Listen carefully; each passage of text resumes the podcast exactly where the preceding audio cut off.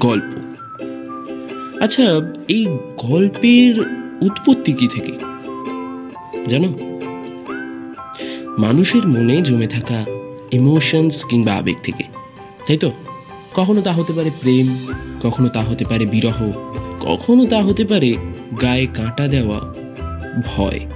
আবার কখনো হতে পারে আমাদের মনের কোঠরে জমে থাকা কল্পনা বা ফ্যান্টাসি এর থেকেই উৎপত্তি আমাদের এই গল্পের। নমস্কার বন্ধুরা, আমি সৌরভ।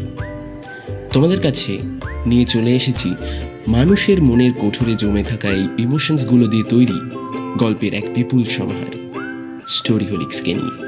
হ্যাঁ স্টোরি হোলিক্স আমাদের এক ছোট্ট প্রচেষ্টা, যেখানে মানুষ গড়ে তুলবে গল্পের সাথে বন্ধুত্ব।